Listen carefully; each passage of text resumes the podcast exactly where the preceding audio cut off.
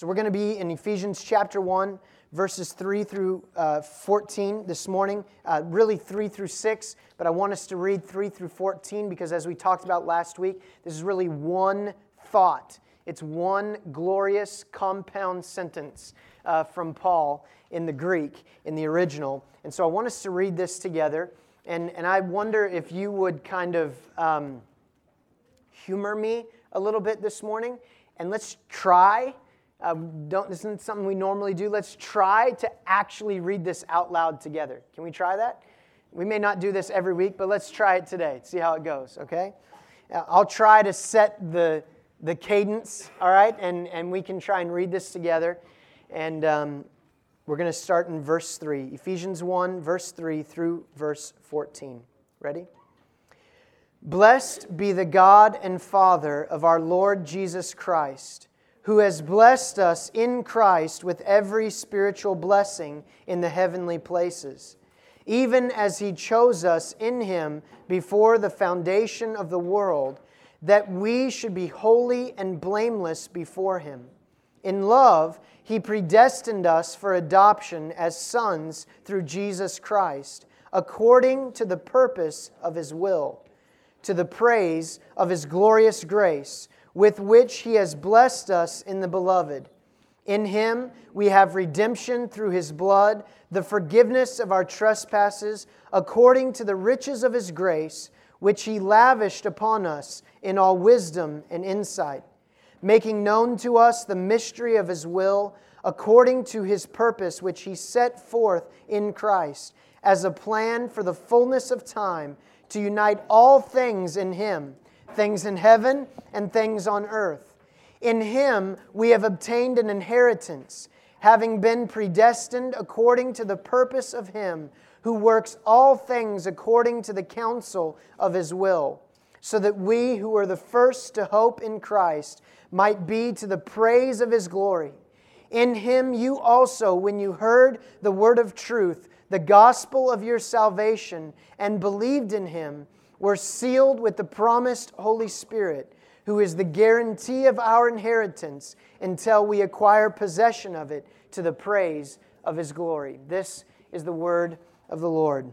Thanks be to God. So, what we're going to do today, we're going to walk through verses 3 through 6.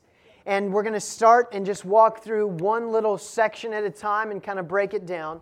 And so we look here at verses 3 through 6, and just this kind of primary thought in this says, Blessed be the God and Father of our Lord Jesus Christ, who has blessed us in Christ with every spiritual blessing in the heavenly places, even as he chose us in him before the foundation of the world, that we should be holy and blameless before him. In love, he predestined us for adoption as sons through Jesus Christ according to the purpose of His will, to the praise of His glorious grace with which He has blessed us in the beloved. So let's start just that first thought blessed be God. Now, I want to ask you a question Can we bless God? Like in the sense that we say, you know, someone blessed you or you've been blessed because something was given to you and it added value to your life. Can we bless God in that sense? Is there anything that we can add to God that He is lacking? No. Very good. No. There's nothing that we can add to God. Why? Because He is lacking nothing. There's nothing that we can give to Him. He lacks nothing. Psalm 50, verse 12. Uh, the psalmist is kind of speaking for the Lord, as it were. And he says, If I were hungry, I would not tell you for the world and all its fullness are mine. And so, something that we need to understand, and what the Israelites needed to understand, even as they sang this song, is that even the sacrifices that they were making on a daily and a yearly basis, they were not making on God's behalf so that there would be something that God would be added to him, as many pagan cultures do. Remember, the gods are angry right? And so we must make sacrifices to these gods and appease them in such a way that they'll stop being angry. They're just kind of irritated all the time, right? The sacrifices were not for God's benefit, but rather for ours, They were rather the benefit, for the benefit of the people of God. Because God, in His holiness and His righteousness, would not be able to stop that holiness and righteousness striking out and striking them down unless blood was spilled. Why? For without the shedding of blood, there can be no forgiveness of sin. And in a temporary sense, those sacrifices were a temporary propitiation, a wrath absorbing sacrifice on the people's behalf. It wasn't adding anything to God. And they weren't feeding him, right? All these bulls and rams and lambs and doves and everything else that was sacrificed to God, it wasn't because God was hungry. And he wanted his people to understand that, that he wasn't lacking in anything. He doesn't need anything from us, and we need to hear this this morning that God does not even need our worship. We don't come here today and gather here today and participate in these things and sing these songs because God needs these things. We don't gather here to fill God's emotional cup so that he can feel better about himself. Sometimes I think we forget that. And we come and we're trying to, you know, soothe God. That, that's not what we're here for. Uh, this would be like to a pagan culture that would sacrifice a virgin to the beast that torments them. This is not the same thing. A complete and total wrath absorbing sacrifice was needed, and it has been provided. Christ is our substitute, and he has been made a propitiation for us, a complete and total wrath absorbing sacrifice, absorbing the holy and righteous judgment of God's wrath poured out towards sin. So we gather and we sing and we listen and we worship and we participate because he is worthy, not because he needs anything. We do this because He is God and we are not. And that is enough. And so when Paul says, Blessed be God, he's not saying that there's some kind of blessing that we need to give to God, but rather that God is blessed in the ultimate sense, in that there is nothing that we can add to Him that would add anything to His value. He is infinitely valuable, and there's nothing that he is lacking. He is worthy. But what this type of blessing implies in the original is to literally, it's a word picture, to bend the knee. And so when, when you're attributing blessing to someone because they are worthy, there's nothing that you can really add to their value, but rather you are bending the knee to their worthiness. And so this word bless is to acknowledge the worth of the one being addressed, in this case, God. And this is what the word worship is really all about. It's what the word worship implies. The word worship literally means worth ship.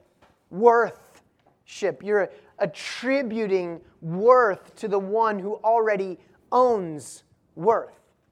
Do you see? And so, worthship is paying homage to the God who is worthy to receive it because of his power, his might, his goodness, and his grace that he has in himself, not because we have given him any power, might, uh, worth, or grace right? God is not like building in power every time that we worship, right? That's important too, especially for those of us who might come from a charismatic background. That when things aren't going right in our life, it's, it's not because God is weak and we need to pray and worship in such a way that it builds God up again so that He can work on our behalf. That is not biblical. God is lacking in nothing, and there's nothing that He needs in order to do anything that He might want to do. For us to bless God is to bow the knee to Him, as it were, and attribute to Him all the worth that He already has. Amen?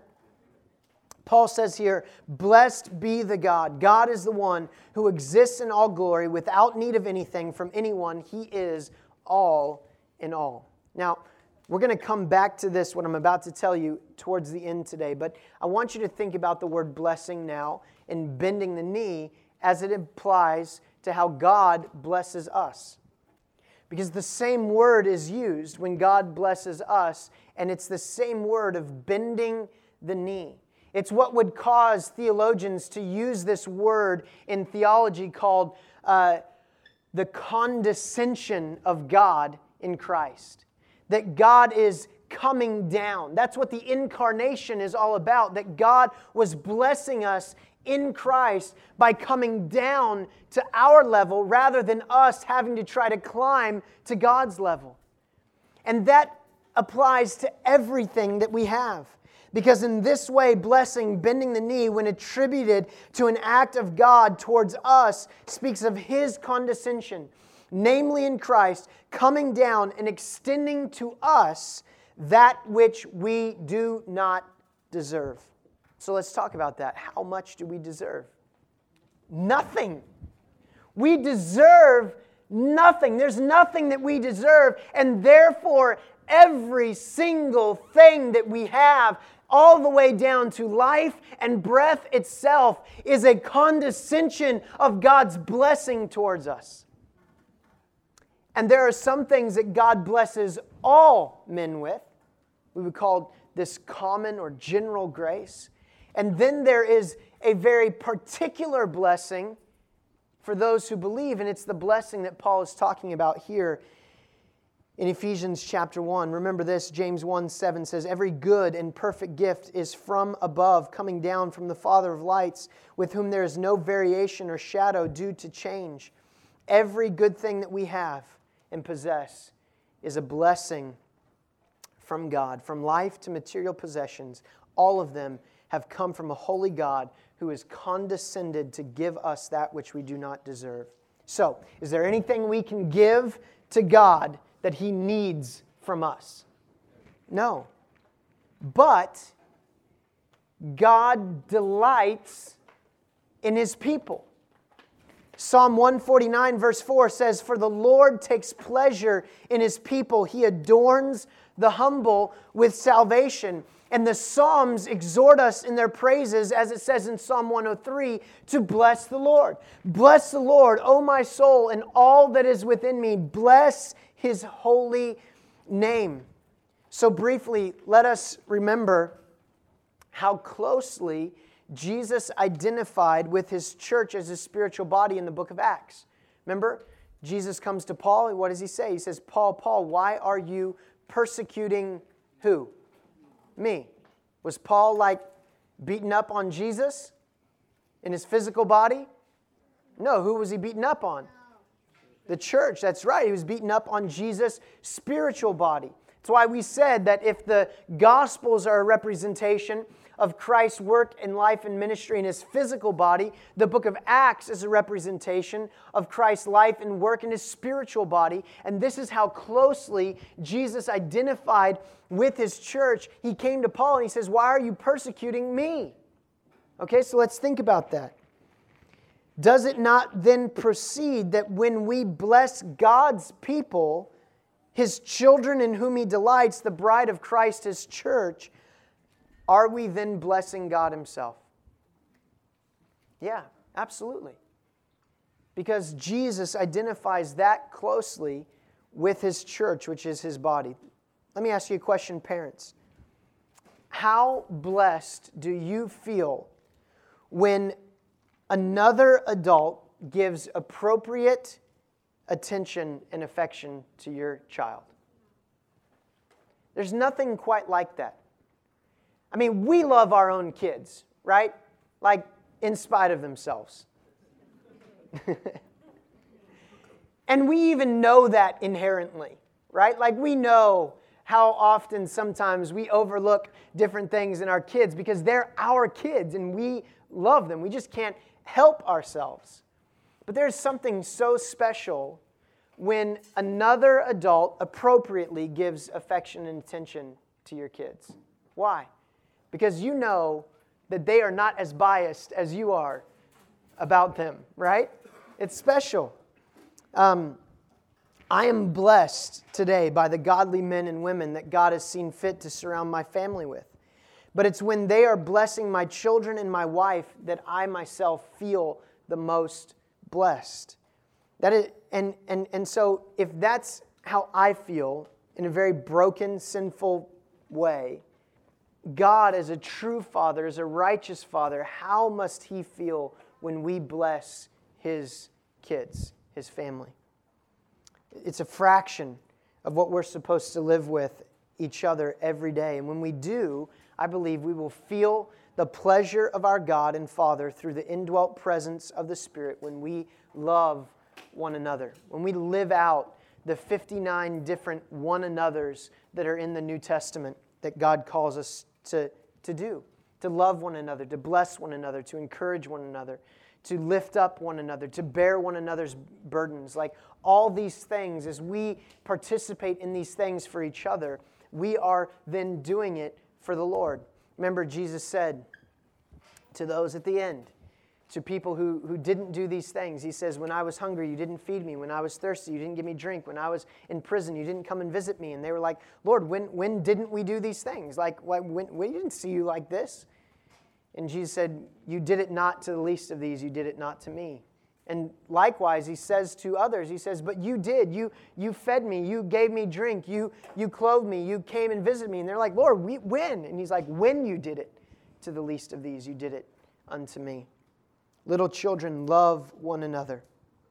Little children, love one another, and so bless your Father who is in heaven. This is the command love God and love one another. This is how we know that we love God if we obey His commands. And it rests here in how Jesus said that outsiders would know that we belong to Him in that we love one another.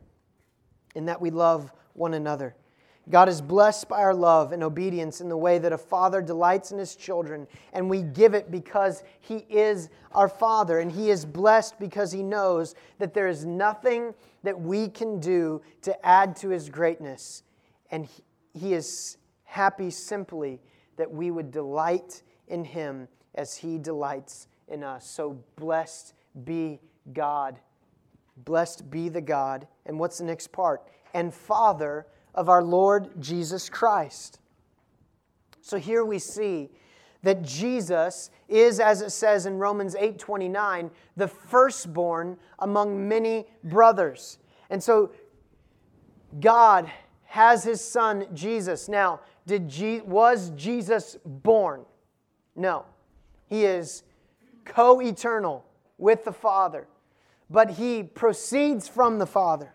And Jesus is the firstborn among many brothers. He is our big brother if we are the children of God. Amen? Now, let's just address this quickly. We live in a world, among a culture that would like to say that we are all the children of God. Are we all the children of God? Every living person on earth? No, we are not. That's right, we are not. Are we all the creation of God? Yes, absolutely.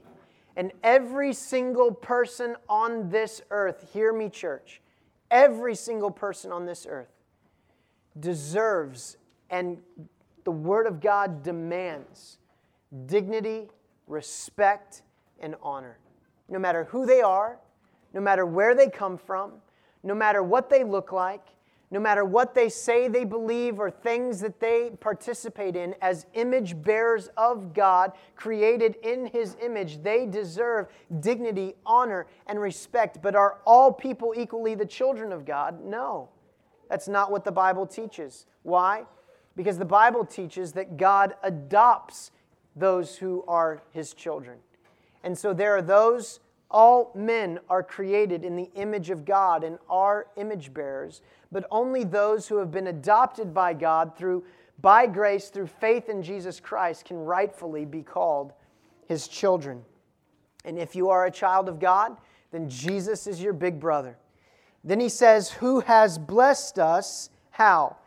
In Christ. Blessed be the God and Father of our Lord Jesus Christ, who has blessed us in Christ. So let me ask you a question Who is acting in this part of the text here? God is acting in Jesus. That's right. God is acting in the Son by the Spirit. Jesus is our big brother, and God has blessed us in him. He is the one who is blessing. God is blessing. Who then is passively receiving? We are, his children are. And we are. And with what have we been blessed? We have to look forward to the next part of the scripture. What does it say? With every spiritual blessing.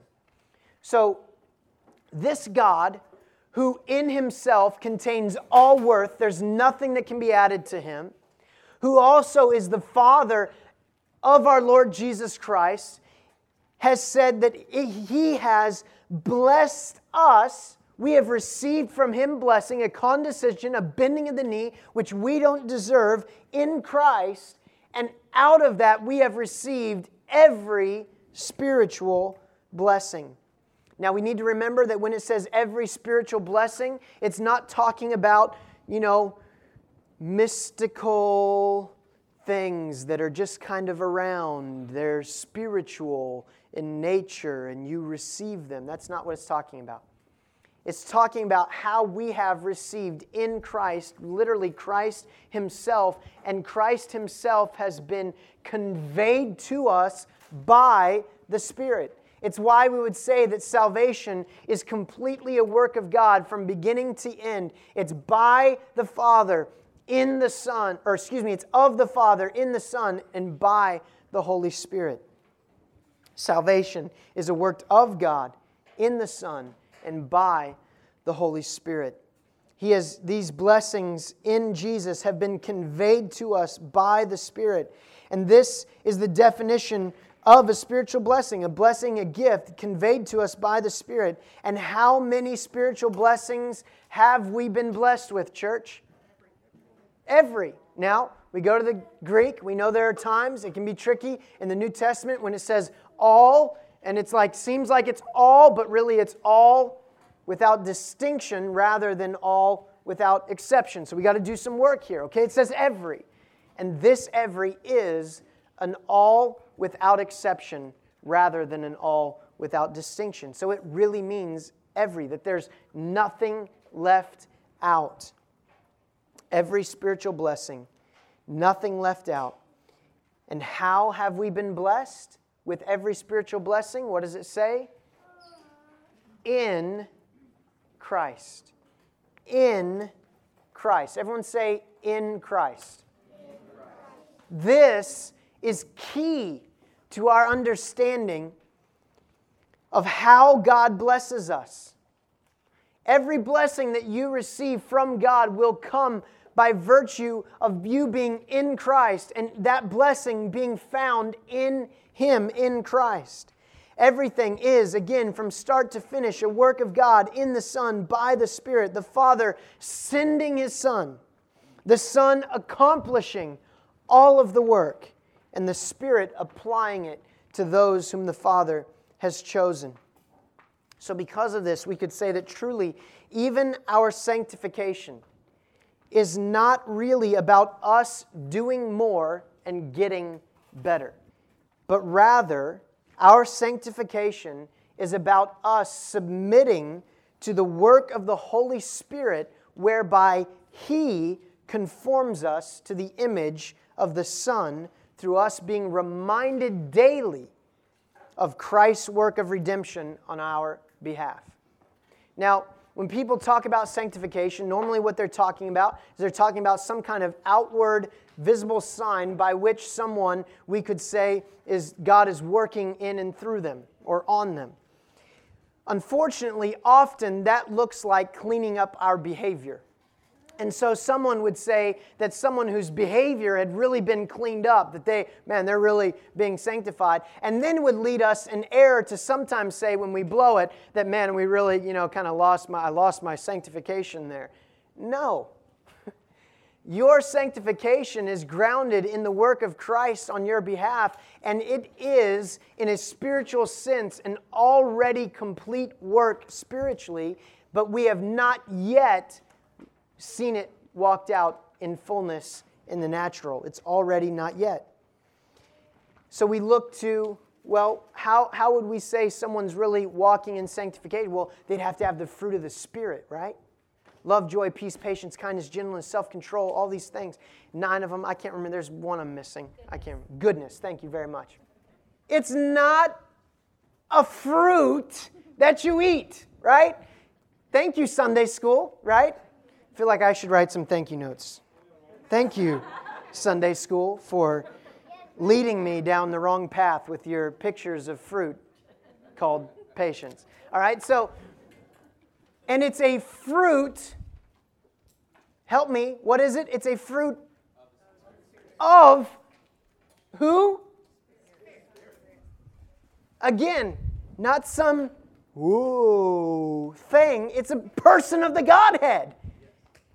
And fruit in this sense means the product. It's the product of whom? So your Love, joy, peace, patience, goodness, kindness, gentleness, self control, all these things that get them all. Faithfulness, all right? Are they works that you do? Can an atheist love his kids? Sure. Can someone who's a, a Buddhist or a Hindu be very patient? Sure. Can an anarchist be kind to someone? Uh, maybe. of course they can. And the problem when we start to dial down sanctification to outward behavior, we've missed the point. Because we have started to make the Christian life about the life of the Christian rather than who Christ is and what he's done. It's not about our outward behavior. Now, does sin matter? Yes. Should you stop sinning? Yes. Why? Because you have a Father who loves you and accepts you and has called you his own in spite of yourself. And He's holy and He's perfect and He's righteous. And it is, as His child, you should want to be like Him. And don't worry, the Bible actually says that the Holy Spirit will be the one changing your desires. Because, can I be honest? There are times I don't want to be like God. There are times I don't want to be holy and righteous. There are times I do want to sin, and I need that's the work of sanctification. The Holy Spirit working on us in our hearts, changing our motives and our desires so that the product is a work of the Holy Spirit and we are loving, good, kind, patient, all these things when we don't naturally want to be. That's when you know it's a work of the Holy Spirit rather than you, right? Like if you're just being good and kind and patient with people that are really easy to be good and kind and patient to, that's not the work of the Holy Spirit. That's just called those people are awesome. they probably are exhibiting the fruit of the Spirit, right? It's when you are having to deal with people and circumstances and relationships and situations that make you want to pull your hair out and scream and shout and throw a fit and kick things like my three year old, that suddenly God, by His Spirit, begins to give you goodness and patience and kindness and gentleness and these things, and they start coming out of you, and you're almost like watching it almost in an out of body experience, going, Where did that come from? It was God blessing you in the Son by the Spirit, and the byproduct of that was a work of the Spirit in your life. It's not about doing good and being better, it's rather us submitting to the work of the Holy Spirit, whereby He conforms us to the image of His Son through us being daily reminded of Christ's work of redemption on our behalf. The work that results from this morphing heart and changing desires that want God, that desire God, that want to love and honor God. And those things are more and more and more purified the more that they truly spring from a heart that loves and desires God above all things. but not one of us is going to get there 100% this side of glory. Not one of us. And so, what we have to do every single day is rest. Hear me, church. We've got to rest in the finished work of Christ on our behalf and rest and know that it's His works that count for us. You know, when you try, you try, like you're trying to, to reach out to someone or do something good for someone, and you screw it up.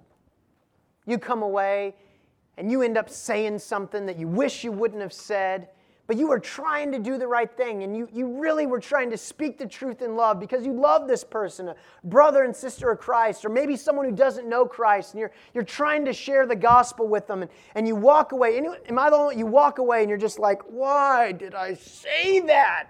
You know, or like, gosh, I man, I really kind of I hit this too hard, and man, I, I feel like I just cut them to pieces, and like if you've ever been, maybe I'm the only one. I'll, I'll just preach to myself for a minute, okay? In that moment, what do you got to do? You got to say, it's not about me, it's about God. You got to say, it's not about my words, it's about His words. You got to say, my words can be burned away like chaff, but God's word remains forever, and it always accomplishes that which it has been appointed to do. Amen? And so, what does that do, church? It should free us to try and fail. It should free us to know that we can go, we can open our mouth, and we can say things, and we can walk away and go, I am such an idiot, but God, you are good, and I know that what you wanted to come out of that is going to come out of that. And when you blow it bad enough that you feel like you really hurt someone or sinned against someone, then the most beautiful example of the gospel for that person is for you to go back to them and say, Hey, you know what? I'm so sorry. I, you know, whatever was happening, and I said this, and I know that I shouldn't have said that, and I don't know why I did. My flesh got in the way. I'm so sorry. Will you forgive me? Repent. Yeah, repent. And let God work through that. Remember, it's okay to not be okay because Jesus is everything for us. We err when we make sanctification about our outward and external works. If we do, we'll never be able to do that with each other. If in this place we have a culture that being a Christian and being sanctified is about doing more and being better and being good all the time, none of us will be repenting to each other. Because we'll be so worried that the mask will slip and someone will see our imperfections. Church, take the masks off take the masks off and begin to confess to one another. Confess to one another. Some of you, uh, James, the book of James will say, it's not me saying, the book of James is saying that some of you even have physical ailments because you are not confessing sin. And you need to confess and be healed in the name of Jesus. If we don't, we lead to what we call moral therapeutic deism, which is a false religion under the guise of Christianity that makes the life of the Christian the point of the Christian life rather than Christ. So, sanctification really looks a lot like us daily getting more used to our justification because of the work of Christ and what that means about who we truly are in Him and our identity as we are about to get into as adopted sons and daughters of God. So Jesus is the blessing of the Father with which He has blessed us in Him. There is no greater blessing than Christ Himself. So we can say with confidence everything we need in Christ we already possess. If you are in Christ by grace through faith as a work of the Spirit, then you are already blessed with every spiritual blessing possible in Him. Nothing left out, nothing lacking. Paul writes of Christ in Colossians, and he says of Christ that it is in Him who are hidden all the treasures of wisdom and knowledge. So, what that means is that you and I should spend a lifetime uncovering every hidden treasure that is the splendor of Christ. So you have been blessed with every spiritual blessing, but have you seen them all yet? No. They are yours in Christ, but have you experienced them all yet? No. And so it is God's pleasure over the course of your life and your walk with Christ to begin to uncover daily and weekly and monthly and yearly new treasures of Christ that were already yours. You just hadn't seen them yet. And as you develop an intimacy with God the Father, with the Son, and with the Holy Spirit, you will find that there is no end to the depth of intimacy that you can develop with Him. There will always be new levels of intimacy to explore with Christ. You will never run out of worth with which to ascribe to His beauty and His majesty. You need not have to expend effort and energy trying to, quote, spice it up, end quote, with Jesus. Do you know that we really don't have a whole lot other plans? People ask me sometimes, they're like, you know, Mike, what, what's the vision for Redemption Hill? Like, what, what else is there in store? And just be like real honest with you. There's not a lot.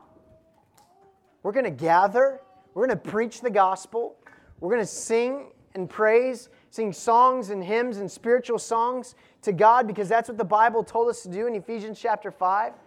We're going to gather together in smaller ways and share meals and life and community, and we're going to reach out and share the gospel with our friends and our neighbors and our coworkers. Like, that's it.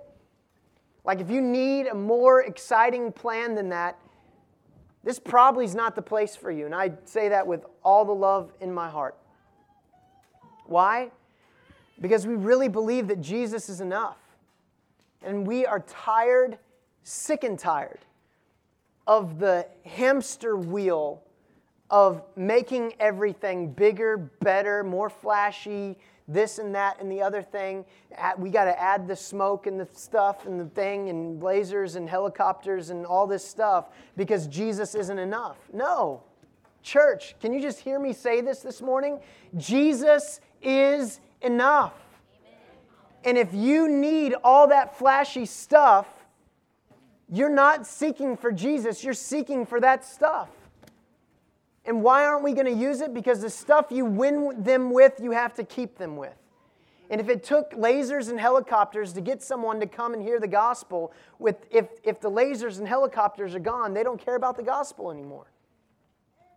Now, I'm not saying that there aren't certain things that we would purposefully do to, to make the message of the gospel more forefront and center and easier to hear and all those things, but not at the sake of the message and really not at the sake of entering into that hamster wheel because that's all it is. Every year, Father's Day has to have a bigger gift and this and that, and Mother's Day, we've got to go all. And it's like, really? Happy Father's Day, dads. Happy Mother's Day, moms. You have been blessed with every spiritual blessing in Christ. There's nothing we can add to the value that hasn't been already given to you in Christ Jesus. Let's pray for you that you might remember that today. Amen? Uh, maybe I'm the only one. We're with you, brother. Can, can, I say, can I say this? Thank you, Dana, again. In our relationships with each other, and let me speak to the intimacy of marriage, because we are in the flesh, there are times in your marriage that you may need to spice it up, right? Because there is only so deep that we can go with each other. And, and my prayer is that, that we would experience that sometimes we, we think we hit a wall there, and there really is something beyond that wall, and we need to get through it. But, but that language makes sense to us in those kind of relationships. But God is not human, and there is no end to Him. He is infinite. And so you will never run out of things to explore with Him. And sometimes I think that in our marriage relationships and in friendships, when we get frustrated because we're not getting enough from that person, the thing that we're truly pining for in that relationship is not more of them, it's more of God. And we need to find that He is our all in all. And we need to plumb the depths of intimacy with Him and find pleasures forevermore. For in Him, in Christ, all the fullness of God was pleased to dwell. If you feel a lack of intimacy with Christ, it is because you have been absent, not because there is any lack in Him. Next, Paul says, in the heavenly places. Blessed be the God and Father of our Lord Jesus Christ, who has blessed us in Christ with every spiritual blessing. And where are they located? In the heavenly places. What, what does this mean? It means this, I believe. Our blessing in Christ is secure. It is secure the incorruptible value and worth of Christ's substitution for us is not susceptible to depreciation. Right? It was once for all time and it will forever stand for all time. There's never going to be a time where God, I mean, can, like just wrap your mind around this, right? Because as, as a culture, sometimes we, we look at what's going on, we're just like, man, it just keeps getting worse and worse and worse and worse. When will it ever end? And, and oh my God, God's not sitting there going, oh, oh man, oh, oh, one more sin there. Oh man, the tank on Christ's sufficiency is, is dwindling and it's kind of starting to run low. Didn't see that one coming. Hey, Jesus, and I know it, it was hard. You know, I know you really wanted that cup to pass from you, but I think you're going to have to go drink it again. Right? Jesus is not going to have to come back and re sacrifice himself because his previous sacrifice has depreciated in value. It's not how it works. There's no degeneration in this spiritual blessing. It does not tire or wear out, it never devalues. It is secure because Christ Himself is secure. He has defeated once for all time death, hell, and the grave. So let me ask you a question. Kids, you can answer this too. Where is Jesus now? He's in heaven, that's right. He's in heaven. In the Apostles' Creed, we confess that Jesus is seated at the right hand of God the Father Almighty. Seated. Not pacing. Right? Not, not, not worrying. He is seated. Why? Because he is reigning on his throne. He is secure in his rule and his reign. If you looked ahead to verses 20 through 23, you would see Paul speak to this very fact. Look at verse 4. It says, Even as he chose us in him before the foundations of the world. So, another quick question who's choosing? God is. Paul is anchoring, hear this, church. Paul is anchoring our eternal and secure hope in Christ not by looking forward into the future, but rather by looking back into eternity past. Paul is anchoring our eternal and secure hope in Christ by looking into eternity past and by looking at God's sovereign choice to elect a people unto himself. Now, I'm going to speak to you personally just for a minute. For me, for Mike Cooper Jr., personally, this is where true biblical assurance has come for me. I, I have lived most of my life without true biblical assurance, unsecure in my salvation in Christ. But assurance for me has come from this. No doctrine at the same time has caused me more pain because I have suffered pain because of this doctrine. But no doctrine has also brought me more rest, more peace, or more joy than the doctrine of God's election. And so, hear me say this. If you're not there yet, that's okay. That's okay. Don't abandon ship. Search the scriptures. Be a Berean. Rest in Christ's finished work for you and look to the future with hope. Just know that the reason that you have a hope in the future is because God secured it in eternity past. So, what effect does God's choosing in eternity past make? Well, what does it say?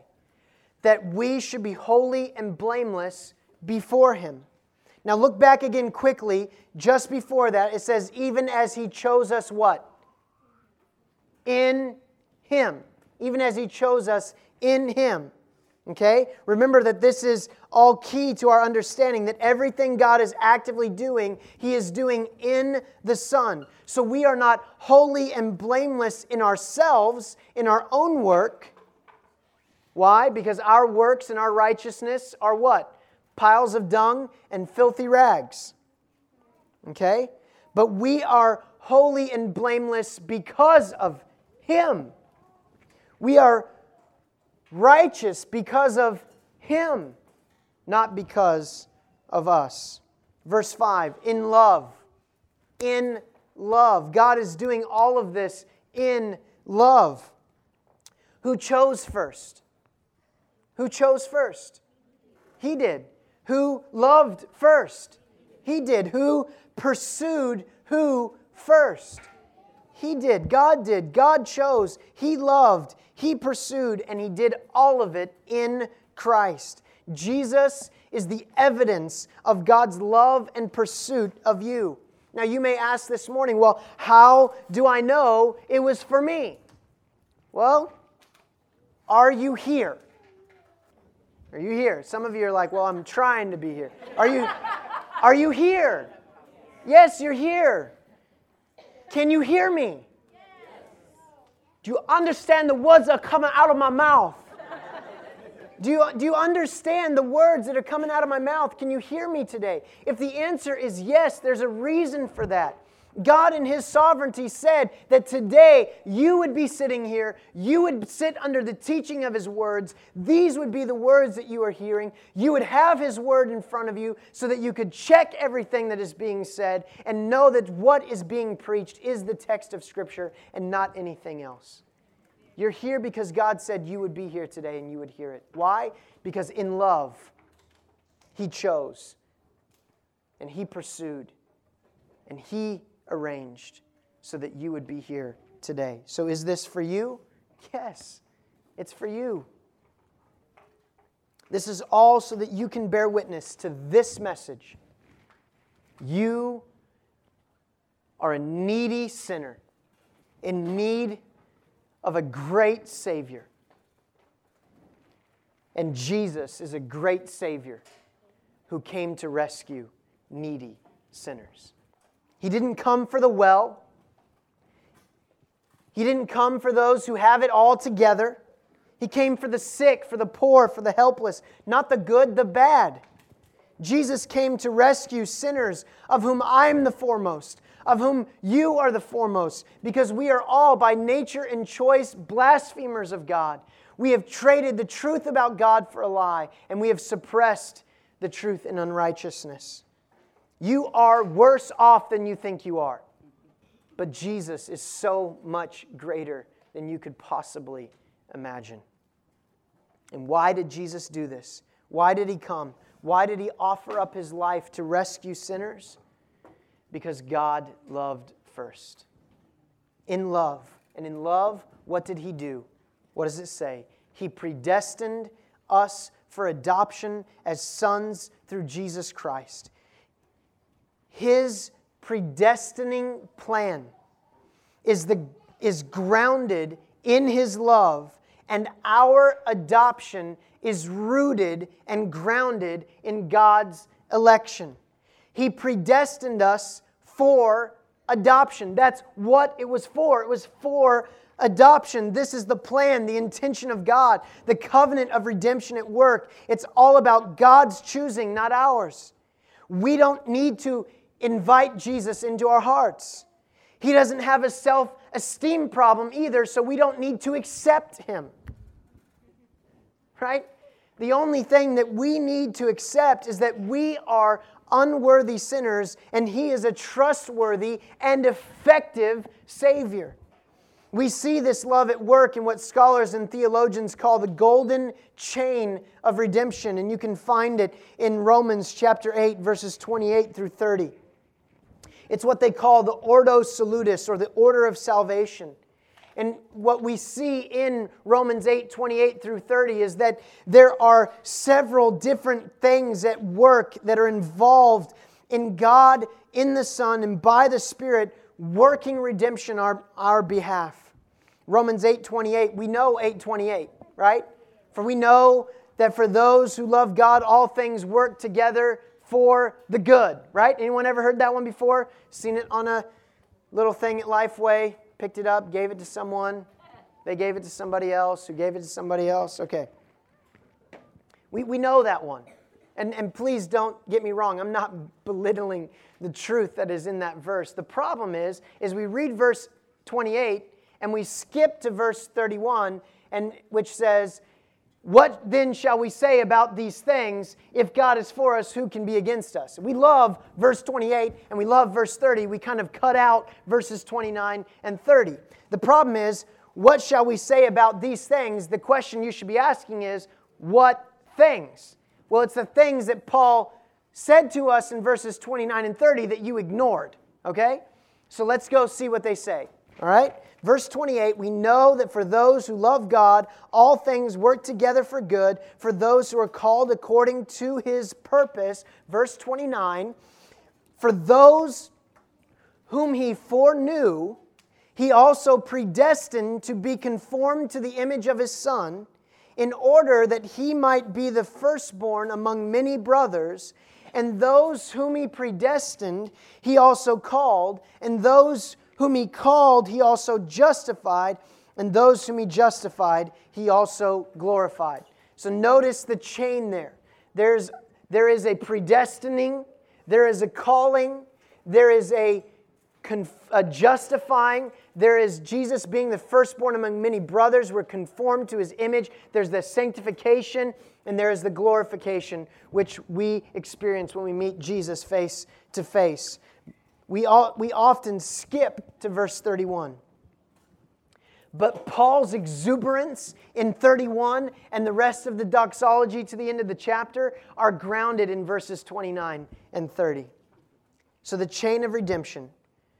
Who are the called in verse 28? They are those whom God foreknew, whom he predestined to be conformed among many brothers. These he called. And what's the result of this calling? Justified and glorified. Normally, we would associate the glorified in something that is to come, but Paul here uses a tense that is something that is already done, it's already accomplished. And so that's what we would call already, not yet. It's already accomplished by God in Christ, but it's not yet something that we experience in its fullness. Paul here says this in a way that lets us know that this great blessing of God is eternally secured and already established. We are already, in a spiritual sense, glorified before the Father because of the work of Christ, but we are not yet walking in our glorified state because we have not yet shed this shell of mortality to put on new clothes of immortality. But let's look at that word foreknew real quick. Foreknew. What does this mean? Literally means to know beforehand or even to select in advance. But it carries with it a particular kind of knowledge. In the Greek, it's prognosko, but its Hebrew counterpart is the word yada. Now, anyone who's ever done any studies in Genesis knows this word because the word yada is the word that's used when Adam knew Eve, his wife, and she bore him a son. So there's a kind of knowing when you know about someone. And then there's the kind of knowing that produces children. I have nothing to draw graphs with or charts or schematic, okay? Do you follow me this morning? There's the kind of knowing where you know about something, and then there's the kind of knowing that produces children. Those over 18, are you with me? Okay? That's the language Paul is using in knowing. He's saying for new, it could accurately be translated for loved. Those whom he foreloved, those whom he chose to love ahead of time, those are the ones that he predestined for adoption. It's the kind of knowing and loving that produces children, or as Paul tells us in our text this morning, in love, he predestined us for adoption. Everyone for whom Christ died will be saved. And God uses means. What means does He use? He uses the foolishness of the preaching of the gospel. And what is the message that is the power of God unto salvation that must be preached? It is the gospel itself. But the act of saving was not an end unto itself. And in modern evangelicalism, we have made salvation an end unto itself. But your salvation, church, hear me, your salvation is not an end unto itself, but rather it was a means unto an end. Your salvation is and was a means unto an end. And what is that end, church? Adoption. Adoption as sons. We were not elected unto salvation. It doesn't say God predestined you to salvation. What does it say? He predestined you to adoption. So, maybe a more accurate way to say this is you were elected to salvation, but you were elected for adoption.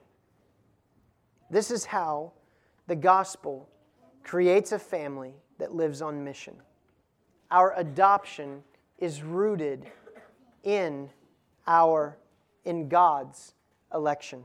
That's the plan to create a family. The covenant of redemption is all about God choosing a people, Jesus working to accomplish everything needed to save them, and the Spirit applying that saving work to those chosen by God for adoption so that they could be adopted as sons and daughters of God. And all of this was done as a work of grace so that it would be of no merit or effort or work of our own. It was brought to us, conveyed to us by the Spirit, a divine gift of believing trust in Christ and His work alone. So we are co heirs with Christ. We have a father. We have an elder brother. We have a family. And we are living with this family on mission with dad. And all of this is, as it says, according to the purpose of whose will? His will. All of this can only be accomplished by a God who is sovereign over all things, a God who is actually mighty to save and able to accomplish that which he sets out to do. So, church, can God be thwarted? No. The Bible says, Job 42, verse 2, I know that you can do all things, and no purpose of yours can be thwarted. Isaiah 40, uh, 14, verse 27, For the Lord of hosts has purpose, and who will annul it? His hand is stretched out, and who will turn it back? No one. No one can. No one can stop our sovereign God. Verse 6 All of this is again to the praise of His glorious grace with which He has blessed us in the beloved. This is it. The purpose behind it all that He and He alone would be praised. And praised for what? Praised for His glorious, glorious grace. Because it is glorious. Why? Because God has bent the knee. He condescended. How has He blessed us? with every spiritual blessing. He has done it in Christ. He has done it in Christ. This can only be done as He comes down to deliver that which is too much for us. He has done it, not us. God pursued us while we were yet sinners, Romans 5 says. Even though every single one of us had fallen short, as Romans 3 23 says.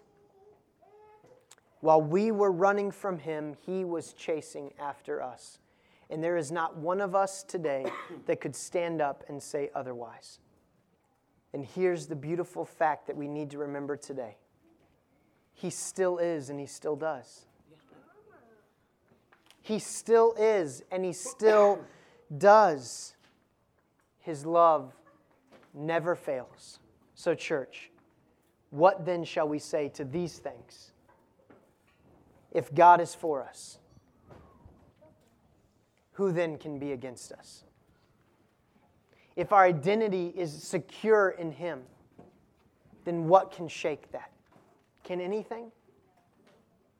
No. We will not be shaken. We will not be moved when our hope is anchored in who God is and what He has done for us in His Son, Jesus Christ. Would you stand with me as we pray this morning? I want you just to close your eyes. I'm going to pray for just a minute. But I want you to think about why, why this matters. Why, why does this change us? What matters and it changes us because it speaks to our identity. This is where I, our identity takes on flesh. So let me ask you, as you prepare yourself to receive from the Lord's table this morning, who are you? Who are you through faith in Jesus Christ? And as you try to answer that for yourself, hear this just proclaimed over you this morning. You are, through faith in Jesus Christ, an adopted son or an adopted daughter of God the Father. You are adopted into a family and surrounded by brothers and sisters, welcomed and accepted at His table, not because of anything that you have done or not done,